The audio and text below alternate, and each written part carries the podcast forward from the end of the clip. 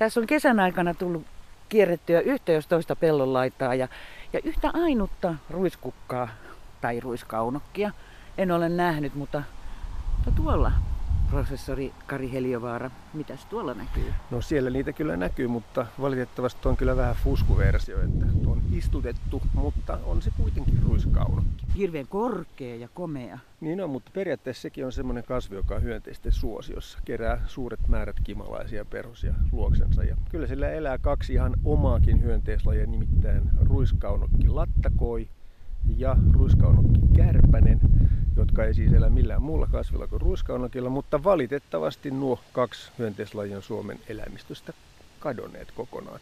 Sen takia, että ruiskaunokki on niin tavattoman vähälukuinen. Niin siis, tämähän on meille muinaistulokas. Niin on, siis sehän on tullut kauan sitten muurahaisten kuljettamana todennäköisesti. Siis muurahaisten kuljettaa sen siemeniä kernaasti. No tätä mä olisin kysynyt, kun se tuntuu niin hämmentävältä, kun tämän kohdalla lukee noissa kasvikirjoissa niin. Muurahaislevitteinen. No näin se on, mutta kyllä tietysti monet muutkin kasvit on enemmän tai vähemmän muurahaislevitteisiä, mutta se on nyt sen yksi tapa sitten levitä pikkuhiljaa uusille paikoille. Mutta valitettavaa on se, että se on vähentynyt niin runsaasti. Mä oon Ruotsissa muutama vuosi sitten Uppsalan lähellä nähnyt ruiskaunokki-peltoja oikein semmoisia, joita hölmöläiset satujen mukaan järveksi luulivat, koska tuo sininen on niin hyvin vesimäinen väri. Kyllä se tosiaan kirkas onkin tuo sininen ja varmaan se on hyönteisen mielestä erityisen sininen. Siinä saattaa olla jotain semmoisia ultravioletin sävyjä, joita me ihmiset emme lainkaan näe, mutta hyönteisen se kyllä houkuttelee. Joo, kaunis on se kyllä kaunis kasvi. Kiitos, kun me saatiin löytää sut. Nimistöasiantuntija Tiina Manni-Lindqvist. Löytyykö täältä Kotimaisten kielten keskuksen nimiarkistosta mitään ruiskaunokista? No yhtään ruiskaunokki-nimeä ei löytynyt digitaalisesta nimiarkistosta. Yksi ruiskukan pelto on Kinnulassa ja siitä sanotaan, että paikalla on joskus ollut ruishalme. Sitten osoitteena ruiskukanteitä on muutama. Ja ruiskaunokki 2 osoitteessa, Akassa ja Seinäjoella. Aika jännä, että niin vähän, koska ruiskaunokki tai ruiskukka, niin se on kaunis kukka. Kaunis, joo. Ja sitten samalla se on sananakin ihan kaunis. Kyllä, siinä on tuo kaunokki vielä. Mutta mä itse ajattelin vaan, kun mietin tätä, miksei sitä ole ollut, että olisiko se sitten se, että se ei ole semmoisena omana laajana kasvustonaan välttämättä ollut, vaan siellä viljan seassa. Vaikka olen kyllä kuullut taas, että on ollut ihan sinisenäkin pellot ruiskukkaa, että ihme on, että ei sen enempää sitten näy. Mutta jos pelto on ollut täynnä ruiskukkaa, niin saattaa olla, että se viljelijä ei ole niin kovin siitä silloin pitänyt. Ja niin, ei tietysti. Sehän on ollut rikkaruoho silloin. Niin, joo. Että sen arvostus on vasta nyt myöhemmin, kun ruiskukka on jotenkin vähentynyt ihan hirveästi, niin nythän sitä suotaisi, että sitä kasvaisi enemmän. Sinialkuisissa paikannimissä voi tietysti olla piilossa ruiskaunokkeja, mutta se on vaikea löytää, koska niitä on niin paljon, että mikä sitten liittyisi ruiskaunokkiin ja välttämättä sitä ei enää muisteta eikä tiedetäkään, että mikä sen sinialkuisen nimen synty on ollut. No sano joku esimerkki sinialkuisesta esimerkiksi, mikä voisi? No voi olla vaikka sinimäkiä ja niissä on sinistä kiveä ollut tai sinistä kalliota tai sitten jotain muuta sinistä kukkaa, mikä on sitten mainittu nimitiedoissakin, että joku muu. Ei ruiskaunokki. Just. Mutta vastaan ei tullut siis semmoista sininimeä, jossa olisi selitetty, että ruiskaunokkeja on kasvanut. No entä sitten etunimenä tai sukunimenä? No kaunokki on muutamalla etunimenä, mutta ei ruiskaunokki. Ja kaunokkihan voi tarkoittaa muutakin kasvia tietysti, eikä sukunimenäkään ole ruiskaunokkia eikä ruiskukkaa. No, mutta sitä odotellessa. Arkistotutkija Liisa Lehto Suomalaisen kirjallisuuden seurasta. Minkälaisia tietoja tältä arkistosta löytyy ruiskukasta ja löytyykö helposti? No ei todellakaan helposti, että jouduin kaivelemaan aika lailla kaikenlaisia kortistoja ja vähän kirjojakin. Tietysti Lönnrot jo mainitsee Flora Fennicassa, että sitä on käytetty esimerkiksi värjäykseen. Siitä saadaan puristettua sinistä mustetta niistä terälehdistä. Pellavan ruiskukka värjää niin kuin siniseksi, mutta se väri ei ole kestävä. Ja siihen värjäämiseen voi käyttää koko kasvin. Ja niin kuin siellä kaikkialla näissä lähteissä sanottiin, mikä on musta kauhean sääli, että se on ollut Suomessa hyvin yleinen, mutta nykyään harvinaistunut koko tämä ruiskukka. Ja Elias Lönnrotin ohella hyvin usein mainitaan tällainen Alina Helleeni. Tässä Alina Helleenin tämmöisessä kotivärjäyskirjassa, sen nimi on Neuvoja kotivärjäykseen kasviaineilla 1919, niin hän mainitsee, että koko kasvi käytetään, siitä saadaan vihreänkeltaista väriä. Mutta mitään muita esimerkiksi lääkinnällisiä tietoja ei hirveästi löytynyt syystä tai toisesta. Jos sitä ei ole yksinkertaisesti käytetty semmoiseen. Kyllä sitä on käytetty jonkun verran. Mitäs papereita sieltä löytyy? Löytyy jonkun verran, mutta ei niin paljon kuin mitä mä kuvittelin.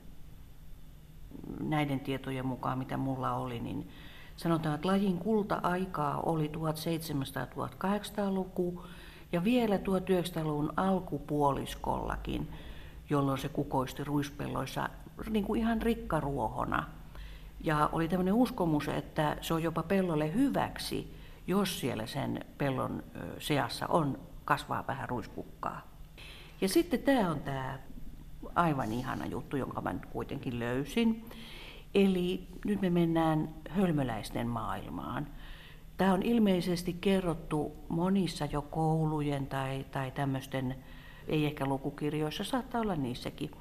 Mutta joka tapauksessa meidän satukortistossa on myös tämä satu, kuinka nämä hölmöläiset, joko ukot tai akat, ne menee uimaan tämmöiseen ruiskukkia sinisenään kukkivaan laihoon.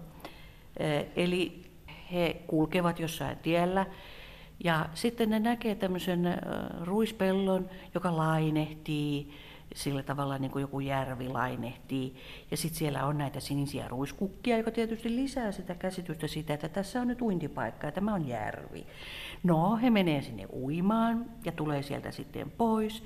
Ja sitten hätääntyy hirveästi, että nyt joku sieltä porukasta puuttuu, että tässä ei ole nyt kaikki. Ja tämä tarina, joka löytyy ihan meidän satututkija Pirkko-Liisa Rausmaan satukirjasta, niin täällä on tämmöinen Satu pojat uivat ruispellossa. Ja näitä oli 6 poikaa. Ja sitten he tuumaa, että kuinka monta meittiä oli kun lähdettiin. Meittiä oli 6. Ja sitten he rupeaa tutkimaan sitä asiaa ja katsotaan mitä täällä vielä sanotaan. Ja yksi rupesi räknäämään eikä saanut kuin 5. Ja sitten tulee jo melkein itku. Siis oliko yksi hukkunut? Yksi oli hukkunut. Ja surkea retki tapahtui, kun uimaretkellä yksi meistä hukkui. 6 oli meittiä, kun mentiin, ja nyt ei ole kuin 5. No sit siihen yleensä aina tulee joku tämmöinen tiellä kulkeva. Nyt tässä tämä on herrasmies ajaen, seisotti hevosensa, kun pojat tuskissaan itkivät. Ja sit se herra kysyi, että no mikä teittiä vaivaa pojat? Ja kun meitä oli 6, kun mentiin uimaan, eikä nyt ole kuin 5. Ei jasso, 6 teittiä oli. Juu, meittiä oli varmaan 6 ja nyt ei löydy kuin 5. Voi. Ja sitten siinä tapahtuu, tästä on eri versioita, mutta tämä herra sitten selittää, että voi, tämä on surkea paikka kyllä. Ja sitten se lopulta hermostuu. Hölmöjä te olette kaikella tavalla. Oli lehmä sitten maantielle sontinut. Nyt ei mitään muuta. Kosketten saa selvää, lyökää nyt nenänne joka ikinen tuohon lehmän sontaan. Järki järjestään jokikinen. Ja pojat sitten tekee näin. Ja sitten se herra sanoo, no totta kai, kattokaa nyt, kuinka monta nenäläpeä siinä on. Ja no he lukivat. 1, 2, 3, 4, 5. Ja 6. Ja 6 heitä löytyi. Kaikki olivat tallella. Ja tämä versio tästä sadusta on siis saatu Mäntsälästä. Ja se on aika vanha. Se on vuodelta 1887 tullut tänne arkistoon. Ja tämän tarinan tai sadun sitten Pirkko-Liisa Rausmaa on ottanut tähän kirjaansa esimerkiksi juuri tästä satutyypistä. Aivan suloinen satu. Sitä paitsi hölmöläisten Uintiretki kuulostaa paljon järkevämmältä näin, kun se on selitetty ruiskukkien kautta, että siinä on myös se sininen väri. No aivan. Helpommin voi erehtyä. Näin on. Ja suomalaisesta perinteestä jatketaan Viroon liittyviin asioihin. Olemme täällä Kaisakirjastossa Helsingin keskustassa virolaisten sanankirjojen hyllykön äärellä. Ja kanssani on Tarton yliopiston professori Martin Ehala. Kerro pikkuisesta ruiskukasta, ruiskaunokista. Rukililhän se on viroksi. Rukilill on se viroksi, se ruiskukka. Ja se on ollut Virossa niin aikain yleinen kukka ja kaikki tietävät sen. Se on nyt kansalliskukka myöskin. Ja sitä on symbolisesti käytetty hyvin paljon ja käytetään hyvin paljon. Se on niin kansalliskukka vuodesta 1968, niin ei se ole niin virallisesti ollut hyvin kauan, mutta sittenkin.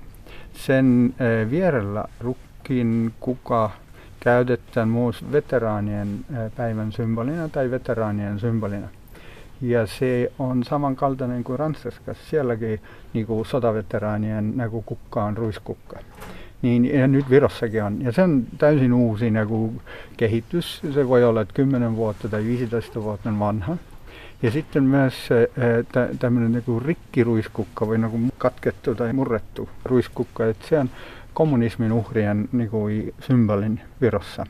Milloin ruiskukka tämmöisen symboliikan on harteillaan? No mä luulen, että se voi olla parikymmentä vuotta. Jos Viro tuli itsenäiseksi ja sen jälkeen aloitettiin kuvitella kaikki tämmöistä kommunismien aikakauden rikoksia. Ja sitten siellä oli tämmöinen, että kuinka niitä ihmisiä, kuka on lähetetty Siberiaan ja kuka on palanneet, että miten niitä symboloida. Ja sitten ne ottivat sen tämmöisen rikkiruiskukan symboliksi kaikkien niihin, kuka on kärsinyt kommunismin aikakauden rikoksista.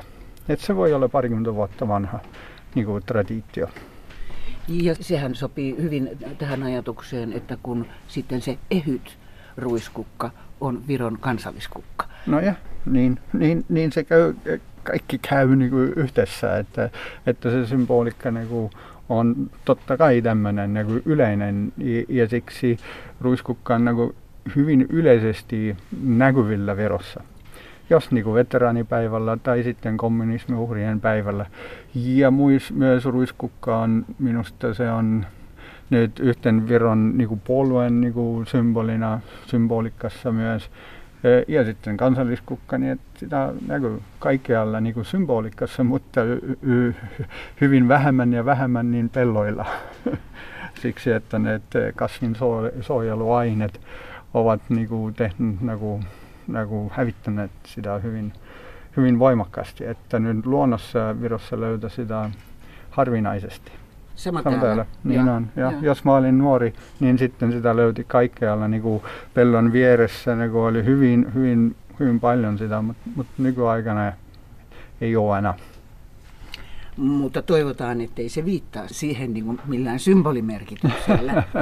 No elämä on tämmöinen, se elämä on, että moderni elämä on tehnyt elämän ruiskukalle huonoksi. Ja myös pieni Viron kanssa pitäisi pärjää tämmöisessä moderni maailmassa, globalisoituvassa maailmassa ja katsoa, ja miten se pärjää ja kuinka tulee hyvin saa pärjäämään. Ja. Ja aikaisemmin on ruiskukka käytetty hyvin laajaisesti myös lääkekasvina ja värityksessä. Että nykyaikana kyllä ei, mutta se antoi hyvin mahtavan tämmöisen tumman sinisen värin, mikä oli kestävä väri. Ja se on myös sama väri kuin Viron kansallislipun sininen väri. Tiedätkö yhtään siitä? Mä oon nähnyt siellä Tarton lähellä olevassa Viron kansallismuseossa. Mä oon nähnyt siellä sen alkuperäisen lipun näyttelyssä. Niin Onko se sattumalta värjätty ruiskukan? No, joka historiassa pitäisi tutkia sitä.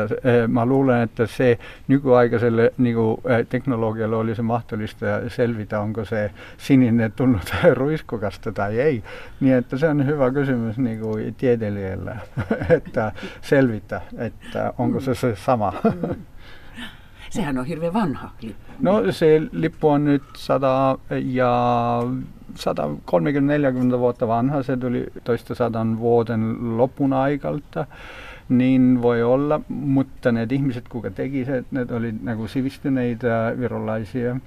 Ja mä en ole täysin varma, että ne ihmiset värjäsivät kangasta itse ja ruiskukan avulla. Mutta voi olla, mutta myytiksi se on hyvä kyllä. Kiva. Ja on näin. Ja sitten rohtona on myös käytetty myös teillä Virossa. Ja teetä tehtäneen ja sitä saa nykyaikanakin ostaa kaupasta, että ruislillen teetä ja juoda sitä. Mä en ole nyt varma, että minkälaisia sairauksia se parantaa, mutta kyllä sitä käytetään vieläkin. Ruiskukalla on myös yleismaailmallisesti aika iso tämmöinen symboliviitta harteillaan ollut. No, niin on vähitellen Euroopassa, että se on symboloinut eurooppalaista yhteyttä vuosisadan takaisin. Se on ollut myös Saksan perinteessä hyvällä paikalla, sen sanotaan Kaiserblume, keisarin kukka. On sen nimi, ja sitten Ruotsissa se on symboloinut sosiaaliliberalismia, niin ruiskukalla on hyvin monta symbolista merkitystä Euroopassa ollut ja nykyaikanakin on. Joo, se on aika jännä juttu. Pieni, vaatimaton kukka, mutta olisiko kuitenkin se, että se on jotenkin ollut niin olennainen siinä maatalousyhteisössä aikanaan. No kyllä se näyttää näin, että ruis on ollut tämmöinen elintarvike, täysin ensimmäinen elintarvike ja tärkein. Ja ruiskukka on koko aikana on mukana, vuosisatoja tai voi olla tuhansia vuosia mukana agrikulttuurisessa maanviljelyksen kulttuurissa. Ja selvä on, että se siellä on ottanut niitä symboliikkaa ja tullut ihmiselle läheiseksi. Voi olla, että senkin takana, että se on ollut hyvin pysyvä ja ei talonpojat ovat pystynyt saamaan tästä pois. Että se on ollut kyllä rikkakasvi. Koko aikana se on ollut rikkakasvi. Mutta symboliikassa on nyt hyvin tärkeä. Ja vaikka rikkakasvi, niin hyvin kaunis. Kaunis rikkakasvi, niin on.